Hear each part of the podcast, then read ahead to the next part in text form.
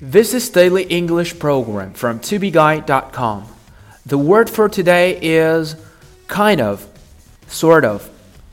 我们知道 kind of 和 sort of 有一种或者是一类的意思，但是今天我们要学习 kind of 和 sort of 的另一个口语中更常见的意思，有一点儿，有几分，差不多。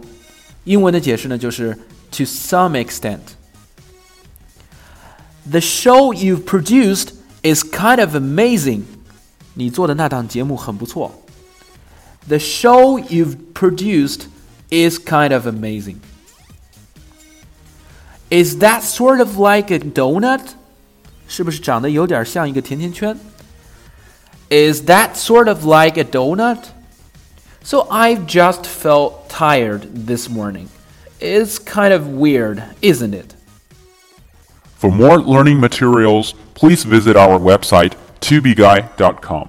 也可以关注我的微信公众号“二 B 英语”，在那里我每天都会更新 Daily English 的视频版本。